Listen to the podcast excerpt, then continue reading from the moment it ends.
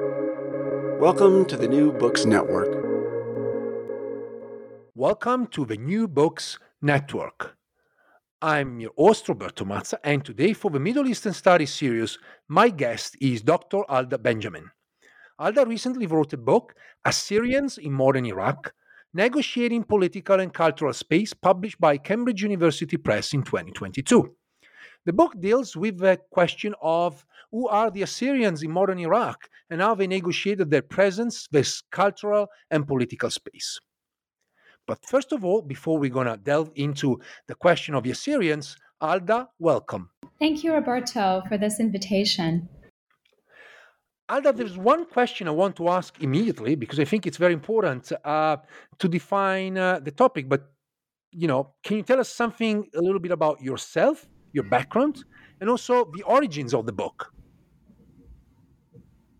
Thank you so much. Yes, of course. Um, I'm a historian of the modern Middle East. Uh, I focus mostly on the Arab world um, and the consequences of violence in, in the Middle East, uh, including forced expulsion, rural, urban, and global migrations, uh, and the formation of diaspora communities, which, of course, the Assyrian community uh, is, is a diaspora community. Uh, currently, I am uh, professionally speaking transitioning from a uh, a position, a faculty fellow position that I had um, at the uh, University of California, Berkeley, uh, the history department there, and I'll, I'll be starting um, an assistant professorship at the University of Dayton uh, in January. I've also held other positions in um, at the Kluge Center, the Library of Congress, as a fellow, where I finished this book, and uh, before that, I was a postdoc uh, with the Penn Cultural Heritage Center at the Pennsylvania, uh, at the University of Pennsylvania Museum and the Smithsonian, um, focusing on um, cultural heritage, its destruction, preservation uh, in Iraq and Syria. So, in relation to the origins of the book, uh, really the idea sparked uh, when I was working on um, a MA thesis at the University of Toronto's uh, NALC department, uh, Near Eastern Studies department.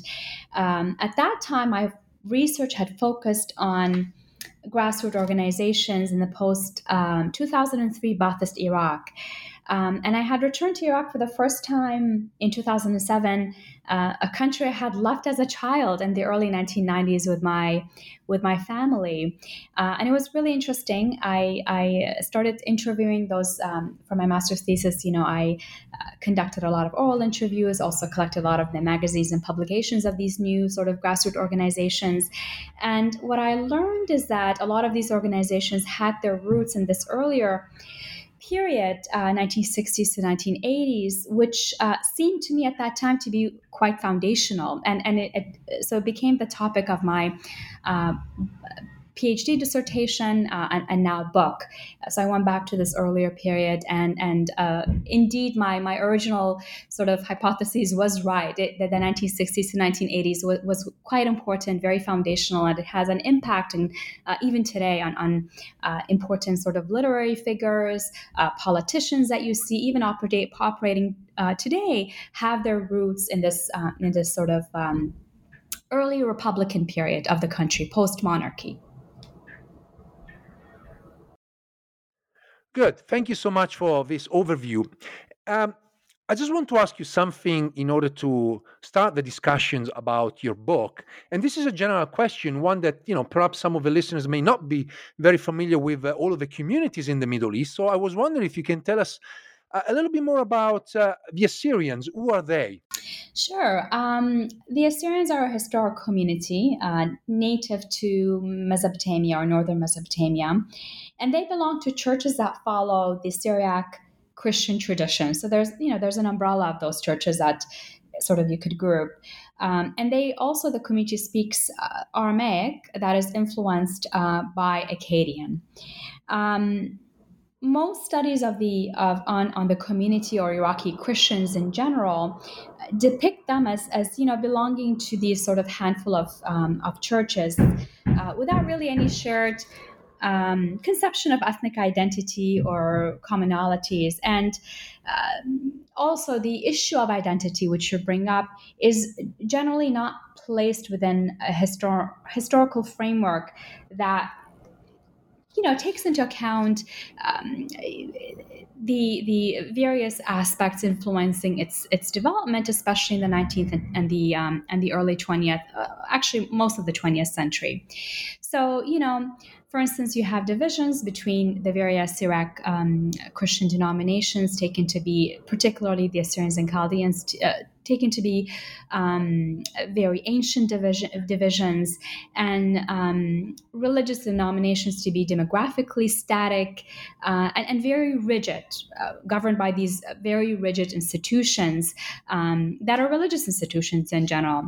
Uh, but you know, within the um, the urban spaces, the, the political spaces that I explore in this book, the 1960s to the 1980s, um, I see that Assyrians were able to reach beyond uh, these sectarian divisions, uh, very similar to Iraqis, by the way, other Iraqis that we talk about uh, of other communities and ethnicities, and um, and and they they they transcend the sector this sort of sectarian division to to some extent by living in, in similar neighborhoods, by joining labor unions together, um, and and pol- political parties, and cooperating in these sort of intellectual clubs and and um, as writers and these newspapers, and also by intermarrying. So if you're not living in a particular village, uh, you're living in this new urban uh, setting, you you fall in love with your neighbor. You you know so so there are these sort of um, uh, you know intermingling as, as neighbors and as community members that happens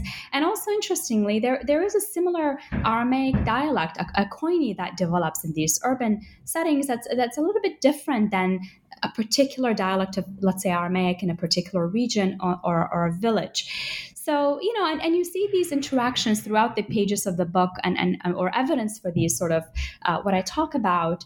Um, and, and, you know, to, to be clear, the interdenomination, interdenominational divisions are not fully eradicated. They do exist and they are exacerbated at, at particular periods, sometimes with the government's uh, influence or, or, other reasons. Uh, but they are in, in the period that I talk about reduced, uh, particularly in the spaces, the secular spaces that I talk about, um, which to, to in many ways exist to in, in this form um, uh, in, in, many of these forms to this date uh, that we, we that we have in in, in various spaces in, in the diaspora or in the in the homelands.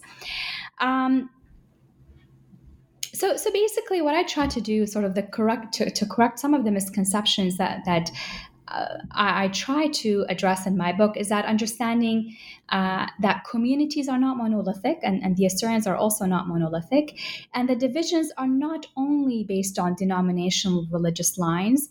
Um, there are other divisions uh, that are structural. So, for instance, um, between those who live in, ver- uh, in villages or rural centers and, and urban centers, between those who um, speak Aramaic and, and, do not speak Aramaic, um, and, and also socioeconomically, those belonging to different ideological camps um, uh, and educationally as well. So there's many divisions that exist in the society, and I try to sort of. Uh, you know, shed more light into various aspects of the community um, that uh, that exists in any community. I would I would argue fascinating and you you actually anticipated a little bit of an answer to to my next question um, so the book is very much about placing Assyrians in the context of Iraqi history. And I thought this was an important aspect just to not take them as a foreign body, but uh, as part of Iraqi history. And I was wondering if you can tell us a little bit more about the historiography of the Assyrians, your approach, and also the sources that you use for your book. Thank you, Robert. Um, Roberto. I when I when I took on this question also uh, of, of um, the 1960s to the 1980s being a foundational period, I I began to realize that there was a real um, lack of scholarship on the period that I study for Iraqi historiography in general, not only the Assyrian community. Uh, you know, we, we we deal a lot with the monarchical period, the, the period of the monarchy. We have really excellent sources for them in, in, in the British libraries and in, um, in Britain. Um, and also you know, it's accessible. It's, it's more easily accessible. And then we also uh, focus on the Ba'athist period, especially the 1980s and 1990s, the ascendancy of the um, Saddam Hussein to presidency, the Iran-Iraq War, and, and authoritarianism, and, and you know, and, and that's also very important and, and sheds a lot of um, uh, lots of important studies that gives us a the context that we need. But there's uh, generally less work on the early Republican period, the 1960s to the 1980s, um, and uh, you know the 1970s also. So we have the, the toppling of the monarchy, the early Republican period under Qasim, the two Arif brothers, and you know that period.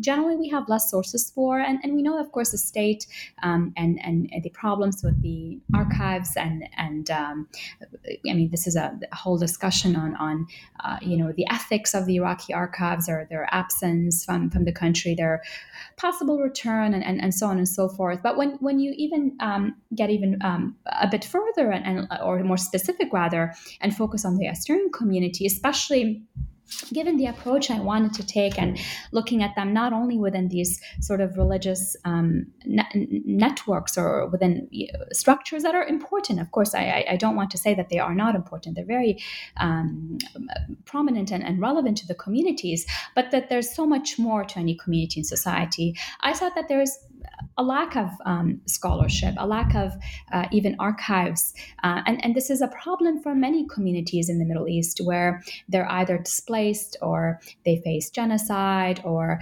um, you, you, know, I mean, and, and the, the state and its modern um, agenda of, of creating archives and, and what archives do you include and exclude, what communities have a voice and such. So, you know, even some of the magazines were that were created in my, you know, our, our, parents' generation, 1970s, even 1980s, were hard to access when I started my research in 2010, 2011, uh, when I was a PhD student at the time.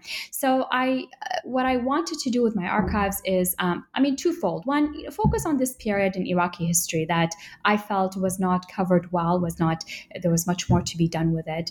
Uh, work with um, non Western, non British sources. So I really wanted to include Iraqi uh, material. Um, and I, I, was the first in 2011 to do research at the Iraqi National Library and Archives.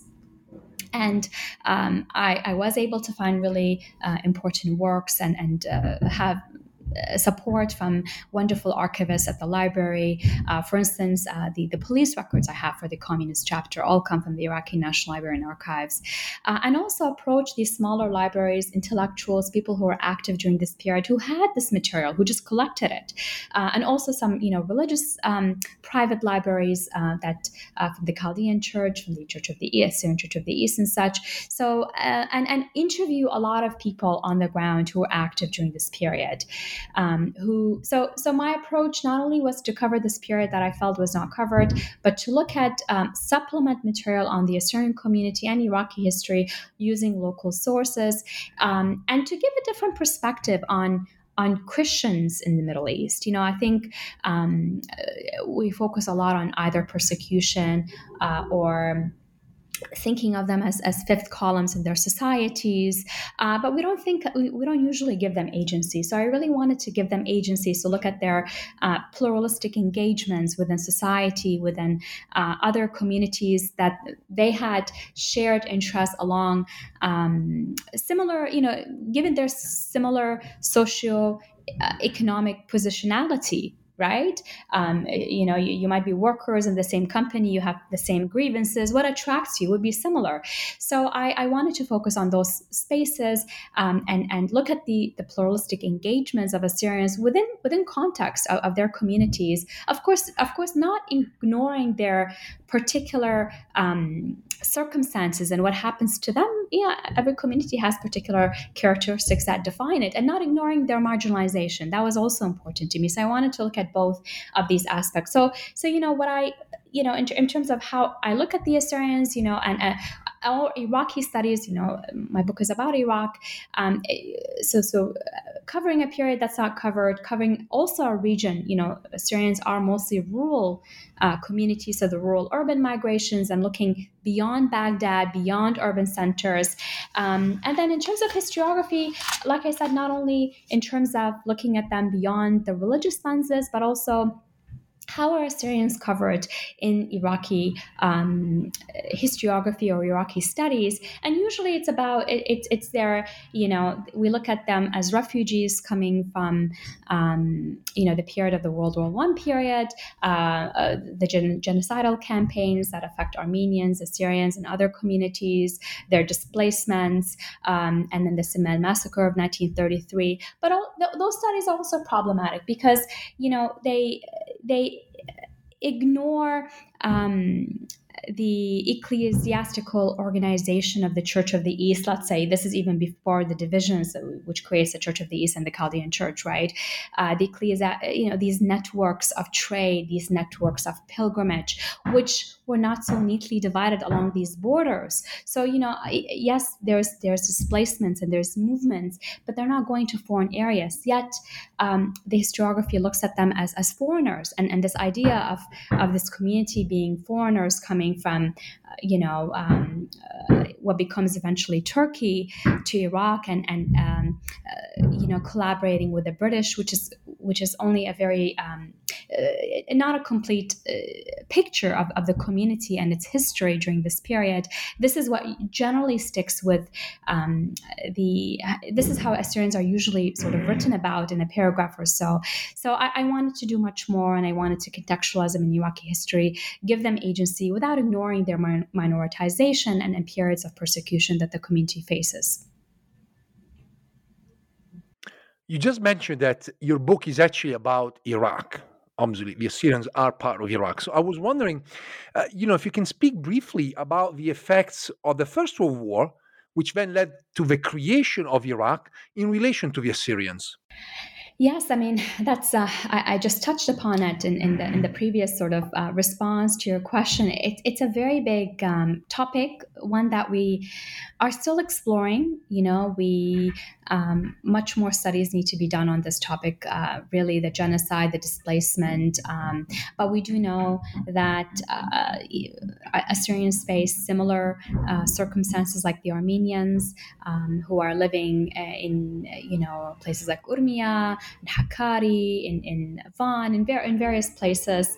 Um, the estimates suggest that more than 250,000 Assyrians or so belonging to various Syriac denominations, or you know. Uh, by various, I mean like no, no more than four, you know, three, four, um, are perished between 1914 and 1918.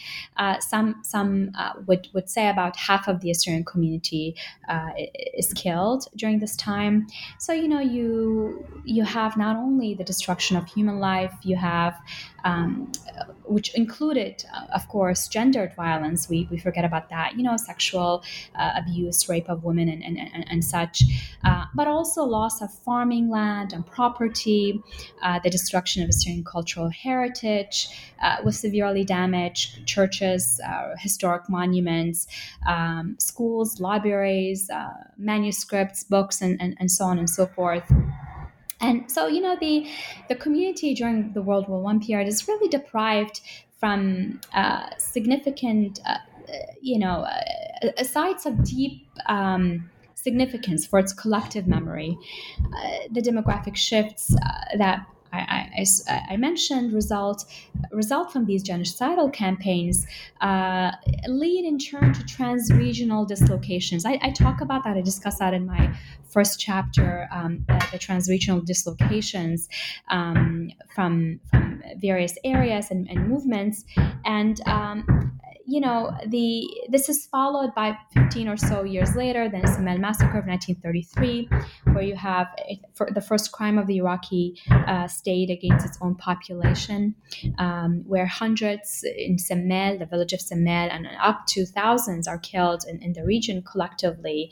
Um, so there's a lot of trauma. The World War I period leaves trauma um, that is uh, collectively experienced by the community and um, long-lasting consequences, particularly with the Simele massacre. Um, you know, um, because it does impact in general those who have survived um, the genocide. Not not not fully in the Simele village itself. Definitely, there are survivors of the of the um, of the genocide. But but uh, when you look at outside of that area, they have been impacted by by the displacement because again, you know, I mean, think of the networks that connected these communities before these borders are drawn and, and divisions are made in in, uh, in northern Mesopotamia or these areas, right? So um, uh, all of this, there's disruption to the way people communicated. Uh, these networks of trade, of pilgrimage routes, of church organization, all of these are are um, are disconnected basically. And uh, you know uh, but the perception that persists among several uh, generations of iraqi statecrafters and intellectuals closely associated with them is that assyrians are foreigners. And this comes up in the martial trial records of the 1960s of communist assyrians. Uh, it comes up in, in in various ways you know um, uh, the there's a request, for instance, in 1948 to form a, an Assyrian battalion to fight along with the Iraqi ones in, in Palestine to liberate Palestine, the Liberation War of Palestine.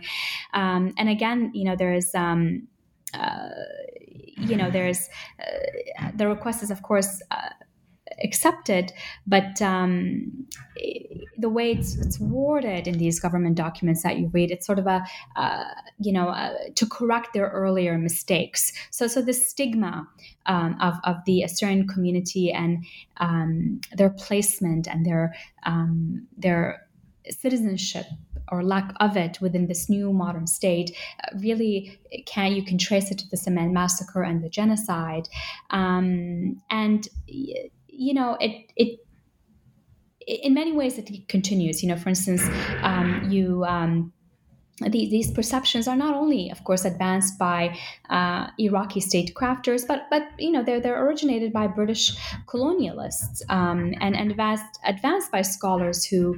Um, to some extent, even you know, today look at uh, Simele very um, uh, peripherally, not ignoring um, how the Assyrians were treated and, and their politicization, this idea of a military race, for instance, very problematic ideas that are advanced um, that to some extent stick. And the Simele massacre, uh, along with other crimes of the Iraqi state, you know, the Farhud also, are not recognized by the Iraqi state, of course. So um, the trauma uh, passes on from generation to another, uh, the experiences of Iraqis.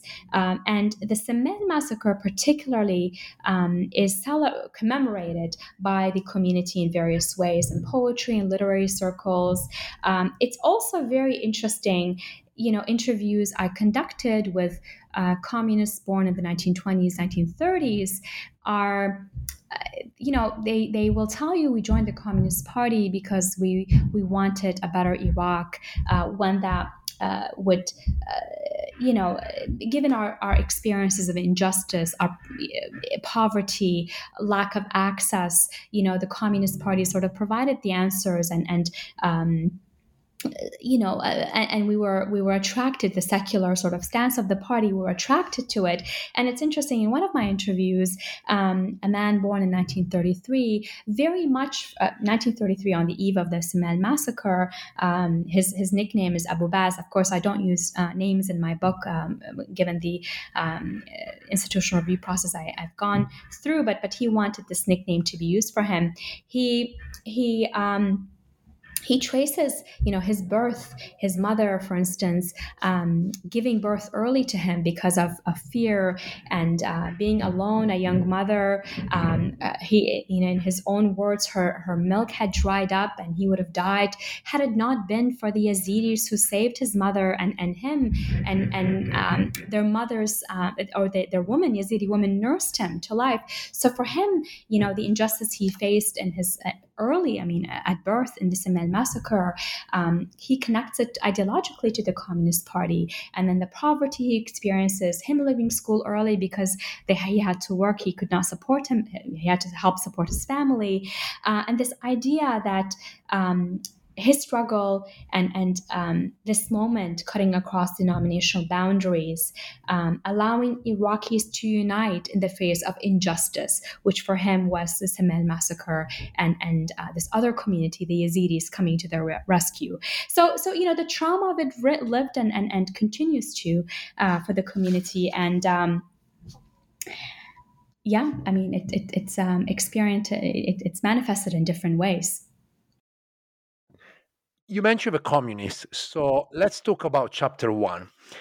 Uh, you start the discussion claiming that the relationship between Assyrians and the Iraqi Communist Party has not been fully investigated. And I wanted to ask you why you think this is the case, and also what is your contribution to this, uh, you know, corner of history. Yes, um, I feel like my whole book could have been on the Communist Party. That one chapter could have fully expanded to include so much more that I couldn't. Um, really, there's a lot of uh, there's many aspects uh, on uh, of the Assyrian community's uh, engagement with the Communist Party that are revealing uh, and shed light on you know your society's interactions with with um, with the state, uh, urbanization uh, grassroots activism, organization of the party, uh, the Iraqi judicial system, gender relations, you know, I mean, and and um, rural, you know, rural communists. How did communists, you know, outside of Baghdad and urban centers, how did they interact? So there, there's a lot that can be said, and I um, I shed some light on that in my book. Um, so, you know, what happens in the in the book, what, what my book is really about is that, uh, you know, the second half of the 20th century, Iraqi Assyrians are urbanizing. They're moving from rural to urban centers for a variety of reasons. You know, uh, it's a civil war that's breaking. You know, the Kurdish uprising. It's um, they want to have better opportunities. You have these modern professions and companies in, in the oil sector and, and also transportation that are opening up.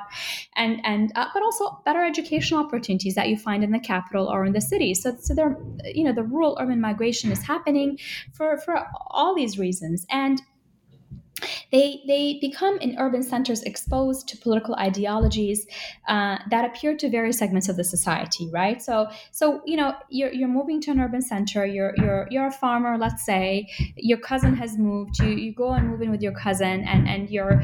Um, it's a story of all immigrants, right? You you go somewhere. You you might not know Arabic very well.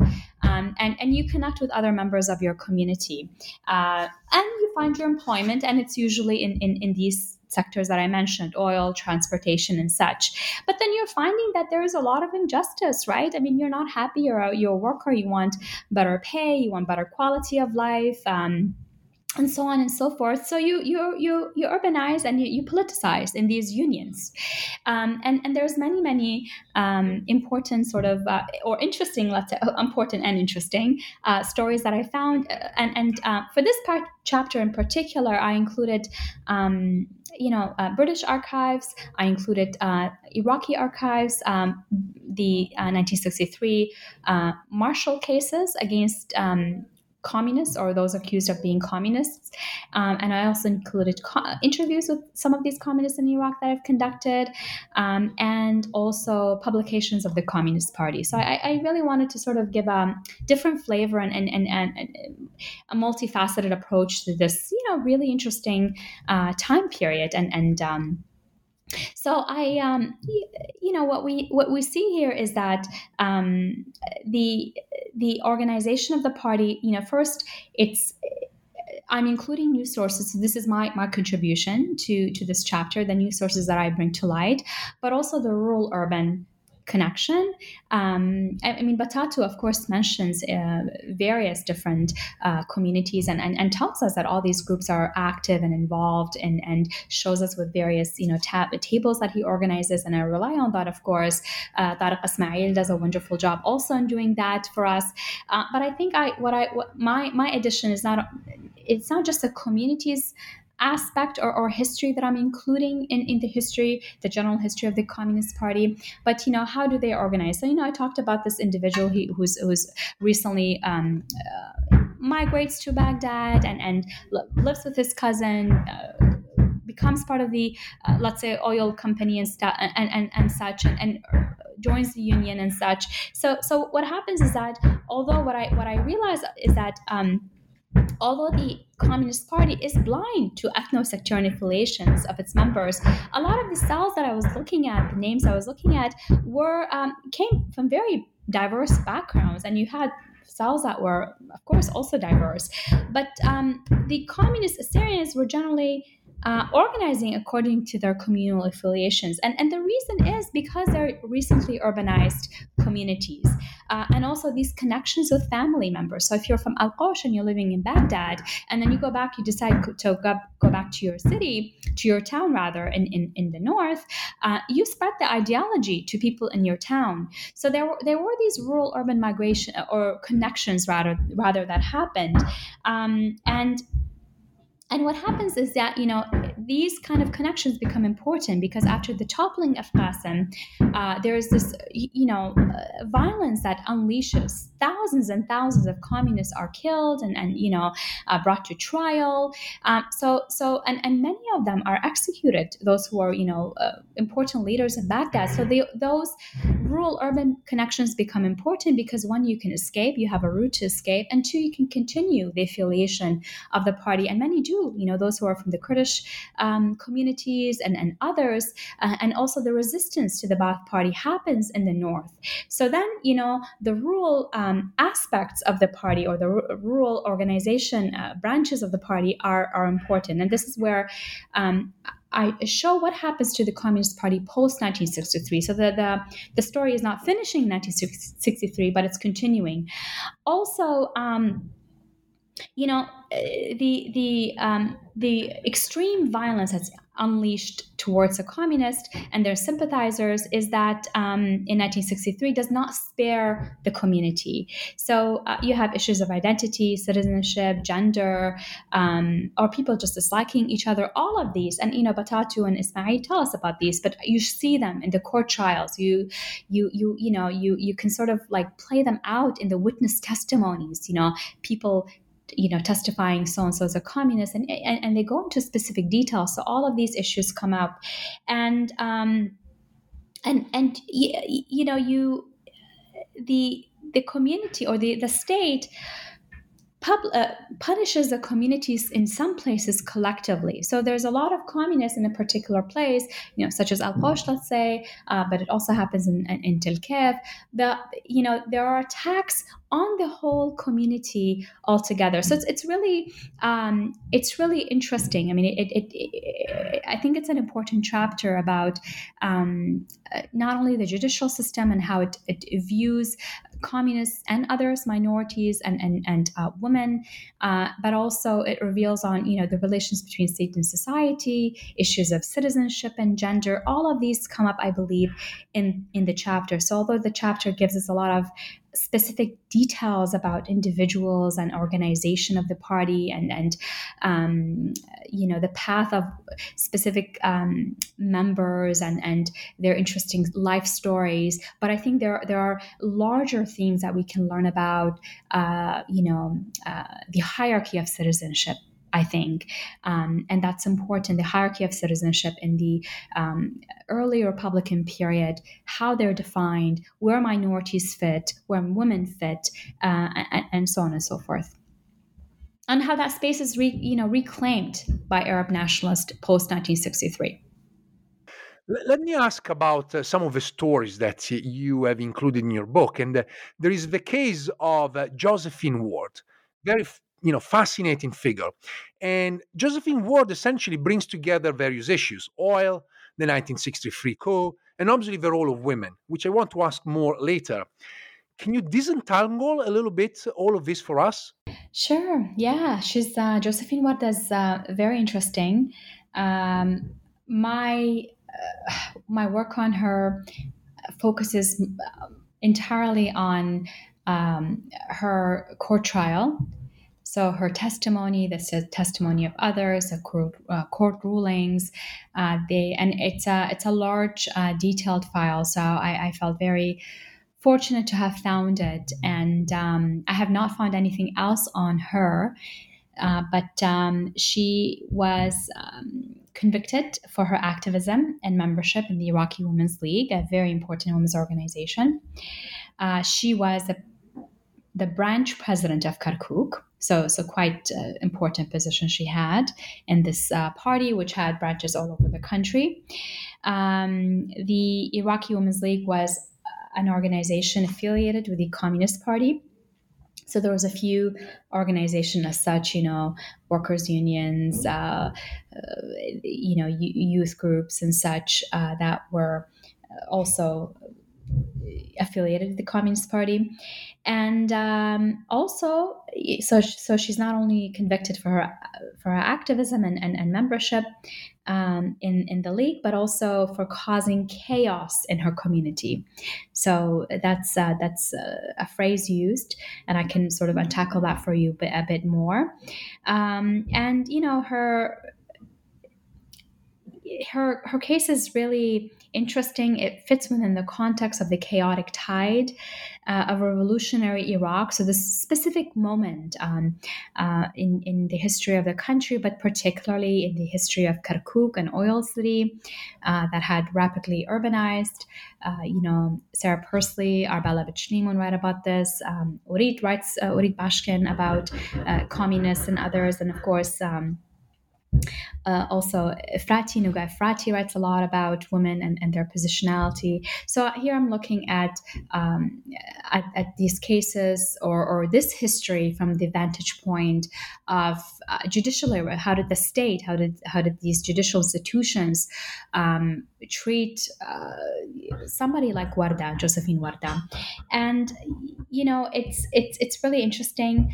Um, in in her case, you know, they um, is distinct is, is very unique and distinctive in in relations concerning those of men that I have found from the same sort of files from um, that same period, men who are tried because they're communists or accused of being a com- communist or belonging to an affiliate organization that was associated closely with the Communist Party, and uh, it's it's unique from the cases of men, mostly we have cases of men, um, in the gendered tone characterizing the testimonies of witnesses um, and of Warda herself and how she defends herself, right? So uh, it makes it really interesting, and and also the the um, the guilty verdict issued by the court uh, that you know so, so gender is, is an important component i believe of her case. So um, you know so so you, the use of gender really just complicates the uh, the the court's um, uh, martial records of 1963 and, and allows us to examine women in a way uh, that's that's unique, uh, especially women associated with the left or women associated with the Communist Party, and, and how they were treated by the state and understanding um, uh, also um, some of the attitudes that were um, uh, towards women that were held by society at large during that period of interest, right? So, you know, um, in, in 1963, you know, we, we sort of uh, talked about this in, in, in the question prior. Uh, the Qasim, uh, Qasimite uh, government is toppled. Uh, you have Arab nationalist leaders um, who, who reclaim the Iraqi socio-political space uh, from the leftist and communist. that Qasim, Qasim had supported, his government had supported. And they, the representation of, of the Qasimite period as this chaotic tide, right, uh, signified this, you know, chaos that was driving um, a society, a crisis of paternity in society. So there really is a crisis of paternity. So the gender again is important here, which. Um, which resulted not only from uh, how Arab nationalists felt that they were sort of, you know, um, overshadowed by leftists and communists, but also from the chaos, you know, these chaotic forces, let's say, that these groups represented um, in this new socio-political sort of space of, of the country of Iraq. Um, you know, for, so, for instance, um, the Iraqi Women's League, we know that they were pushing really important um, issues at that time. They were, um, they, and they, in many ways, threatened this uh, new revolutionary post monarchical period um, with with their uh, activism, their excessive mobility in spaces that men had no access to in, in many cases, um, their their campaigning, their social programs. Uh, for instance, they had a really um, active uh, literacy project for present women, and and they also pushed for the personal status law, amended the personal status law. So you know, so so she fits within this context. You know, she's an example of a, a woman from that period is going to be sort of put in her place. You know, um, and and you know and and this is what the chaotic tide is all about and and how uh, she's put in her place and this hierarchy of citizenship is um, again corrected you know? Um, and, and and you had in, in going back to oil uh, and your question relating to that how uh, Kirkuk as a, as a you know city urbanized very uh, rapidly since the discovery of oil 1927 you had um, uh, new urban communities coming into the city and and um, uh, increase for instance of, of uh, these new immigrant communities um, and and what what it meant to existing communities that had felt threatened. And and the um, you know Kurds and Assyrians and others were supporting and, and were supported by the left. And, and they were actively engaged in these spaces. And of course Jews before them uh, during this time of course we know that the Jews had been exiled from the country uh, but but the Shiites also in, in the central and southern parts of the country were were you know drawn to the Communist Party. So so there was um, you know the, these minority or newer communities uh, they they had access to this public space within this sort of um, in, in, during this period. And and you see it just corrected right? I mean it's it's, it's a uh, it, it's the the hierarchy of citizenship that um, post 1963 is put back into place.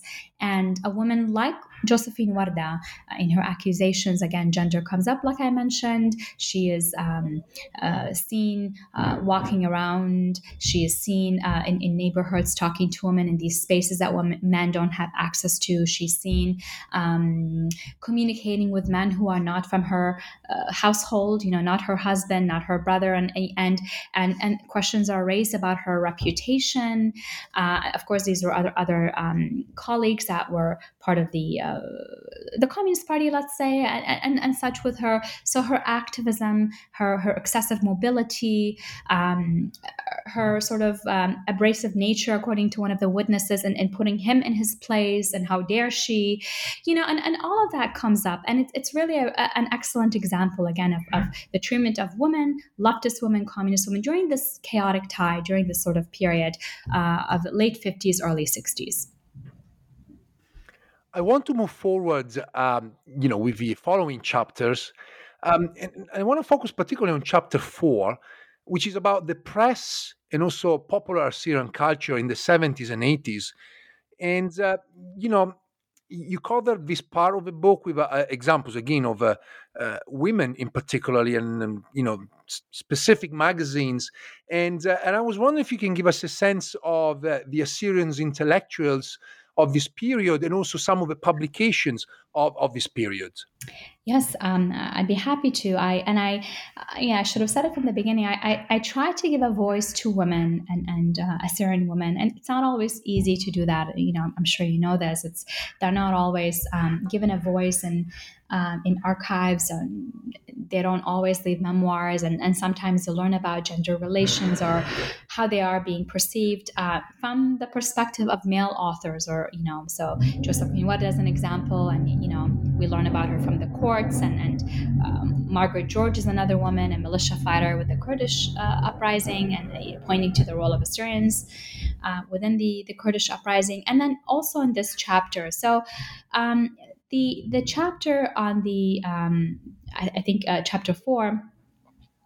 Um, so chapter four and uh, three and four are mirror images of each other, and uh, I really try to be uh, to, to give sort of a, a wide perspective or um, of, of sources or of perspectives, right? By by layering different or intertwining different uh, sources that I had. So chapter three focuses on on the same period, 70s and 80s, from using Baathist archives. So it's you know um, uh, the perspective of the state looking into the community and, and and in general. And chapter four that you you're asking about now, uh, from the perspective of the community, looking at their press. And I think it's important uh, to do that. So you know have these sort of mirror images to see what what each sort of segment is thinking of the other each you know?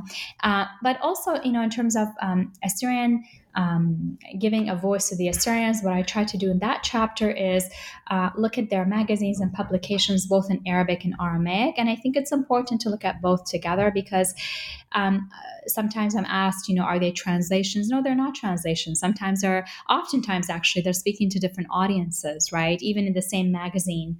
So, so these these intellectuals writing into different languages.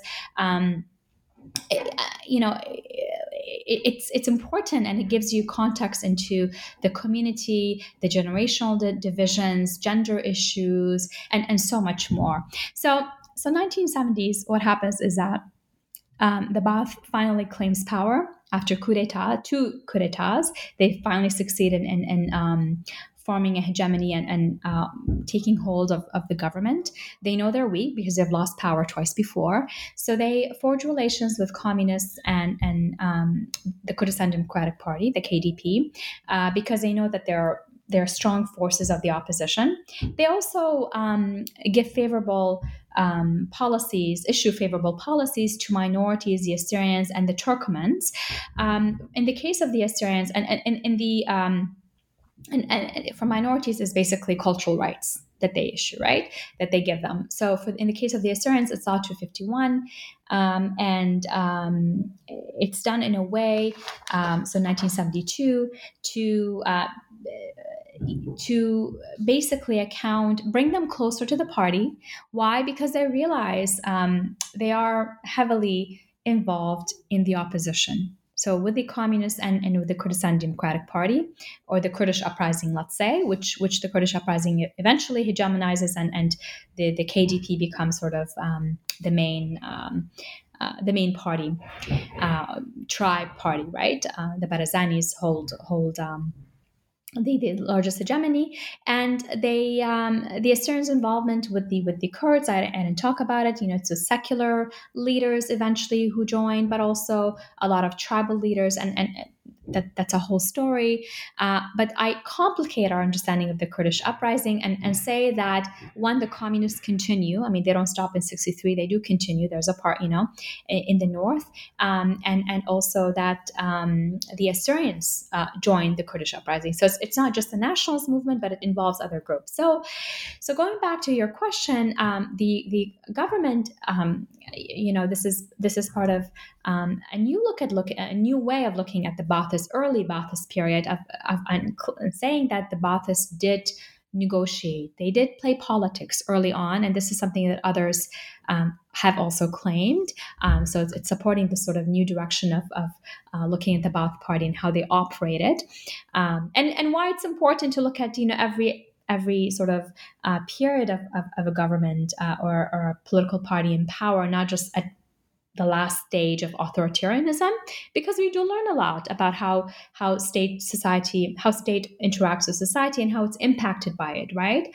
So during this early um, during this time as i said they're they're negotiating and they give rights to minorities because uh, of the position of minorities within the opposition, particularly the Assyrian community.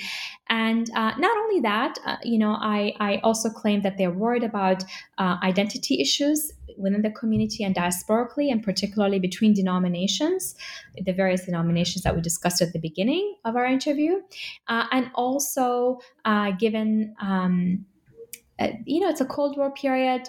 Uh, the the Baath wants to appeal.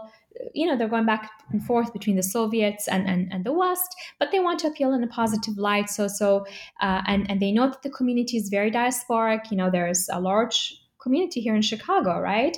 And um, uh, and and these diaspora community members to complain to human rights organizations, to their governments when there is an abuse, when there is something going on. So they wanted to appeal in a positive light.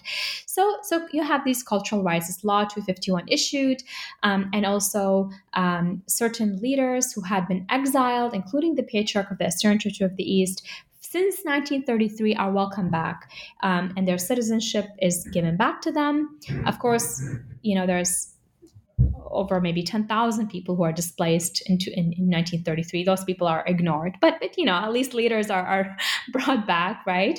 Um, and and they they come back. Uh, you know, I mean, uh, I'm not going to focus on that aspect. There there's much more to be said about that. But let, let me go back to the um, the literary period. Uh, it's very optimistic. Uh, there is, um, I mean, the community is cautiously, let's say, cautiously optimistic about the passage of Law 251. Uh, it gives them cultural rights. It gives them many. I mean, there there's many sort of points mentioned in here. Uh, not all of them are are. Um, are delivered upon, but but there is a space opened up for intellectuals to publish in Arabic and in Aramaic, um, in, in their language, and and um, there really is this sort of interesting space for Iraqi intellectuals to engage. Um, and they're learning that, you know, there are ways of um, sort of negotiating. Let's say i use the word negotiate. Sometimes are resisting but then very quickly they learn they, they cannot not very much. They will get in trouble right?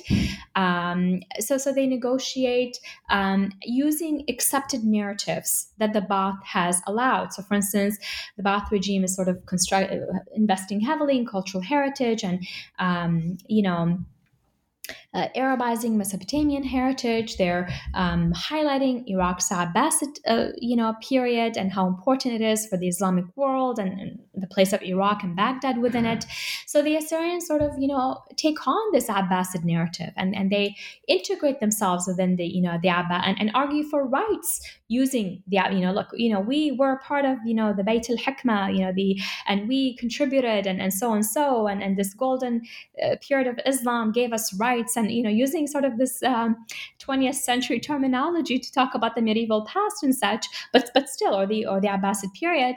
Uh, but but you know they're very savvy intellectuals and Iraqis of other communities are doing exactly the same thing right?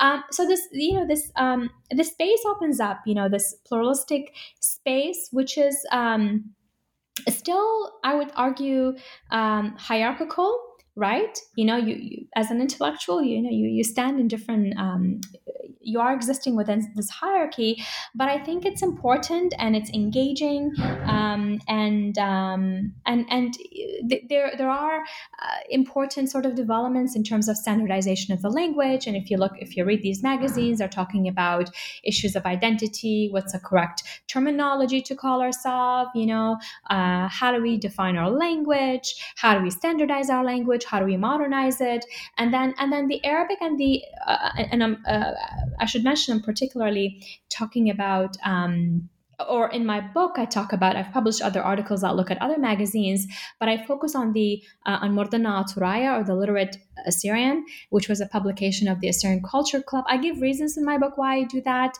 Uh, one because I have I found all issues for for the, the 10 years it was in um, it was published uh, allowed to exist. And um, it's a the Assyrian Culture Club itself um, is a very important uh, center. Uh, the magazine and the and the club comes up often in uh, Ba'athist archive, so the state is concerned, it's monitoring it, and also the community. When I started my research uh, for the PhD, um, this was the first magazine that they started digitizing, collecting, putting it together, which enabled me in turn to, to look at it. But there's a lot of other magazines that are important, uh, and I, I published uh, elsewhere on them. Um, so you know, they the Arabic and and and uh, Aramaic they're not exactly the same. They're not translations, and and you have two different generations really. So it's it's really actually fascinating. You know, the Arabic tends to be a little bit more progressive because they're younger men and women who are writing because they had not, and the Aramaic, those fluent in Aramaic are elder. You know, they're probably their parents sometimes who who had access to the language and and were able to train in it to to write fluently using it. So the those writing in Arabic would speak it fluently, but they, but they might not be um, re, able to read and write within, you know. And and there's also a generational you know, they're born in the 1950s, they were urbanized, they went to universities um, with other Iraqis. So, so you know, it, you you learn a lot about issues of gender, um, but in general, though, the magazine and the club are progressive and and, and secular. You talked about uh, the Ba'ath Party, and the Ba'ath Party is famous because, uh, obviously, the Baathification process which essentially try to homogenize uh, uh, Iraqi society from different perspectives, which also means the party uh, became oppressive in its nature. And I was wondering if you can give us a sense of how the whole process unfolded and how the Assyrians uh, acted towards this process, their dissent, the resistance, and how eventually the Assyrians uh, survived this period of time. Yeah, that's a good question. Um, Roberto. So, um, what happens, I guess, a turning point eh, for the Assyrians, some have argued it's the beginning of the Iran Iraq war, which is accurate, of course, but I, I see changes, uh, let's say, maybe in the northern uh, region. Maybe we could generalize and say that uh, after the uh, the Algiers Agreement between Iran and Iraq. So 1975. Uh, why? Because Iran, under um, the Shah's government, is supporting the Iraqi opposition, the Kurds, uh, the Assyrians included. And uh, when they come to an agreement um, with the, the Baathists on, on a number of issues, but including um, the stopping of, of funding to, to the opposition, the opposition crumbles.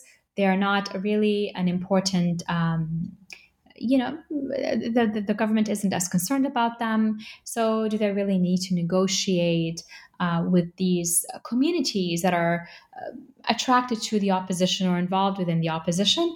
And um, they they do not. So you, you, do see a reversal after the 1975 um, algiers agreement. So uh, the reversal also co- coincided, uh, coincided with the increased Baathification of society that that you uh, rightly mentioned and um, of Assyrian organization. So, you know, a lot of these organizations that either existed or are newly created, or radio programs, um, singers, you, you see that they're persecuted. Um, this process begins in the late 1970s, so after the Algiers mm-hmm. Agreement of 1975, and escalates definitely during the Iran-Iraq War. So, you know what you happen, what happens at this time, uh, singers could be imprisoned for uh, singing a song that's perceived to be, um, you know, uh, highlighting aspects of the Assyrian identity that the government is not. Um, has not okayed, for instance, uh, the, the Mesopotamian past. You know, I, I argue in my book that there are four important aspects, three, three to four important aspects of the Assyrian identity. You know, the Mesopotamian heritage, the Syriac Christian um, traditions and and um, you know very important. Their their form of Christianity is very important and unique to these uh, communities. The Aramaic language that they speak, uh, and also of course uh, their cultural traditions and such. So some aspects of of the identity are okayed by the government. They're even highlighted in certain spaces and, and places um, during the cultural uh, movement sort of um, high period. Uh, for instance, the government, uh, you know, in, has um, a conference on uh, Rabban uh, or um, Mar Aprem, you know, um, hymnographer, uh, and um, you know, and and other sort of um, Syriac Christian uh, religious figures or saints um, that that were uh, quite popular and important um, within the community, but also academically and Western scholars are invited. So certain aspects of the community are highlighted, are accepted, uh, others are not. So, so the Mesopotamian heritage would not be right. Um, so the you know you you see persecutions, you see imprisonments. You also see actually um, destruction of, of uh, communities uh, in the northern parts um, of, of the country. So, in, in various regions, destruction of Assyrian villages along with their crops and farmlands. Um, that happens in the mid to late 1970s. Of course, again in the 1980s with the Anfal campaign that targets uh, Kurdish communities and other northern Iraqi communities, including the Assyrians. But it's starting in the 1970s, and then you also see the uh, the census information in 19 uh, i believe it's 78 um, where you have you know these communities that are not allowed to um, they have to choose as an ethnicity either Arab or Kurdish. So you know the the community is feels uh, you know um, uh, disrespected. You know that they they that they cannot choose our own ethnicity they have to choose between those two these two um, ethnicities. Um, and you know the Baathification of society overtaking of, of these clubs and and and, and sus and and such um, uh, persecution in general. So that what what what that leads to is um, the uh, you know particularly with the cultural rights. Now now remember during the cultural rights the community was referred to as a national minority right but by the late 1970s and 1980s they become a denominational community so they go from a national minority to a denomination uh, within a matter of 10 years. Uh, and that re- reflects the, the, the, treatment of the state and how the state views them. And, and some have argued, you know, the, the Baathification or the Baathification also takes on an Arabization uh, sort of uh, policies um, and, and, um, with the destruction of rural Assyrian communities and then and their their hometowns and such and their cultural heritage. So so what this what this does, you know, the increased Baathification with the um, the cultural rights and this sort of um, the impetus that that's um, that that is created, which allows the Assyrian intellectual class to consolidate during that period, um, what you have is the, the reestablishment of the Assyrian political movement, which I argue has been destroyed since since the Mel, since the 1930s, right? So you have the reestablishment of this movement as uniquely separatist. So so up until now, I mean, you had some political parties, but they don't have you know grass mobilization movement. And uh, as I discussed, the the community is drawn to these other larger political Iraqi parties uh, that that are welcoming and inclusive of them so you know now you have you know with the with the cultural rights with the sort of uh, increased Baathification of society this this unique um, uh, you know um, uh, political Assyrian political class develops that joins uh, and operates within the northern Iraqi opposition. Um, basically, what I argue is that with those cultural rights that were granted to the community in the 1970s, the Assyrian intellectual class gained sort of this this um, this temporal space to celebrate its cultural identity and and and eventually negotiate for increased political rights. Um, and you know this this and you have to think about again i'm going back to the generational this new generation these sort of um, men uh, mostly born in the 1950s, and women, men and women born in the 1950s, uh, raised and educated in, in urban centers. So, so if there was a, if, you know, rural urban migrations would have affected their grandparents and their parents, not themselves directly, mostly, right? Um, so, and, and, employed in modern professions, they're going to universities, they're organizing at this time, and and you know, it's it's a unique class that develops. Um, and, and it's you know there's there's important transitions that you see among this new generation, um, whose whose members are are much more embedded in the Iraqi society than their parents and grandparents were were because of their exposure you know, uh, again, imagine, I mean, Iraq, you have oil money at this time, right? So you have all these public institutions, you have universities that are free. Anybody, if you have the grades, you can go to to the best Iraqi universities. So it does really give you access. You know, you could be coming from this uh, family that's not very wealthy, that's from a rural village, but here you don't you don't need to have money. You can go to university and be an engineer and be successful. So it opens up this whole new world for you, right? So you know, it, it's a really interesting period. Although there's, you know, there's all these sort of conflicts in this society, but a space has opened up for these uh, men and women born in the 1950s. Um, so there, there also this class is disappointed by the failures of their earlier generation of Assyrians, not sec- securing rights for the pop- for, for their communities, um, and and you know the everyday lives of the community. So so this particular um, generation and this new political movement that develops is very successful in integrating or fusing, let's say, Iraqi patriotism with Assyrian nationalism.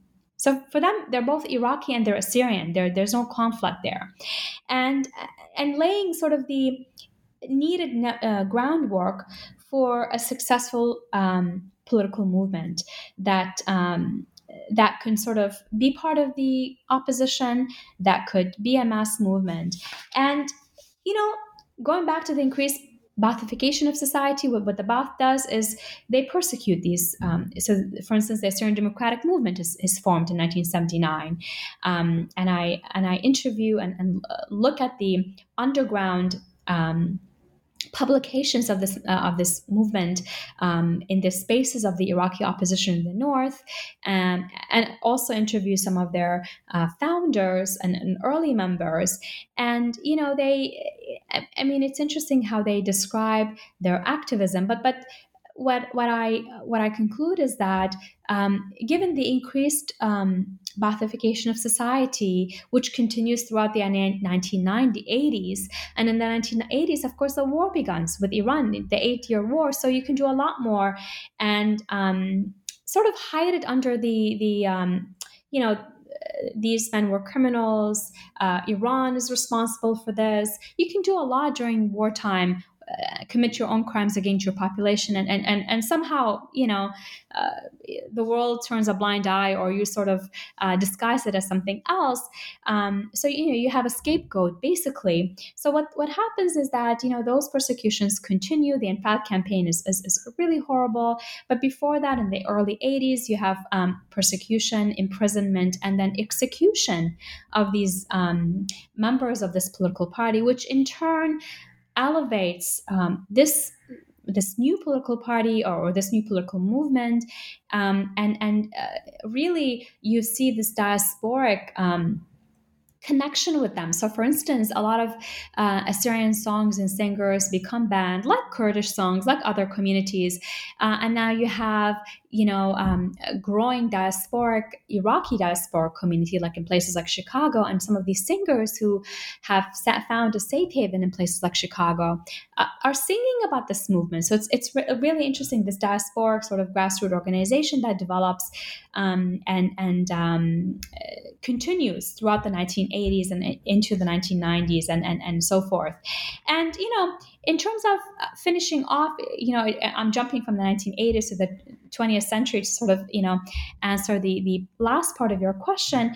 It's it's really difficult. I mean, it, um, uh, the Assyrian community had a very active role within the Iraqi opposition. Uh, they did not, of course. I mean, the book is is uh, full of uh, various engagements of the community within different political uh, entities, and, and, some of them, of course, uh, who lived in urban centers um, were also drawn to the Baath Party. Some because they had to, others because they thought it was the best thing. I mean, I also look at uh, one particular, uh, you know, member of the community who, who becomes a high, um, you know, figure within the Baath Party. Eventually, uh, loses that position. But you know, I, I do look at I tried to give you a various different sort of, you know, because again, going back to what I said at the beginning, communities are not mono- monolithic, right?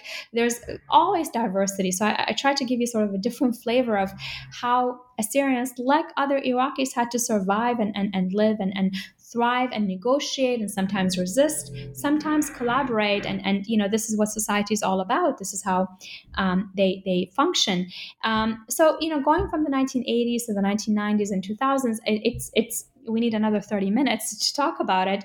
But if I was to sum it, you know, it's, um, um, l- let's say the the the uh, the nationalist movement that was established that that I just uh, sort of uh, summarized to you, um, fusing Iraqi nationalism and Iraqi uh, and, and um, or patriotism with Assyrian nationalism, so fusing Iraqism and and the Assyrian identity together.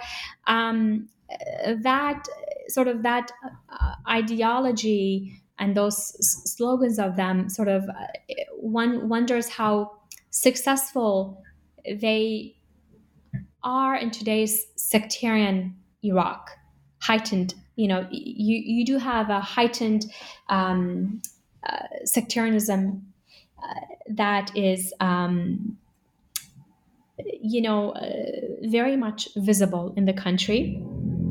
You have violence and extremism, corruption, um, and, and the community and other marginalized uh, groups in the country, minorities, and Iraqis in general, are really um, in a difficult position. And for minorities like the Assyrians, unfortunately, they don't have 20, 30, 40 years for for them to sort of uh, wait for the country to stabilize, especially when, um, unfortunately, um, the situation became very drastic post 2003, especially with the uh, ISIS or Daesh invasions and, and overtaking of their um, the campaigns that targeted these communities and, and particularly the Yazidis and and uh, and, and, others um, and and led to the displacement, loss of life, destruction of cultural heritage and safety. So the community really lost a lot of. Um, uh, mo- more than 50% of the Assyrian community uh, have uh, you know become displaced or are refugees in Iraq, um, and the diasporic numbers continue to grow because of that.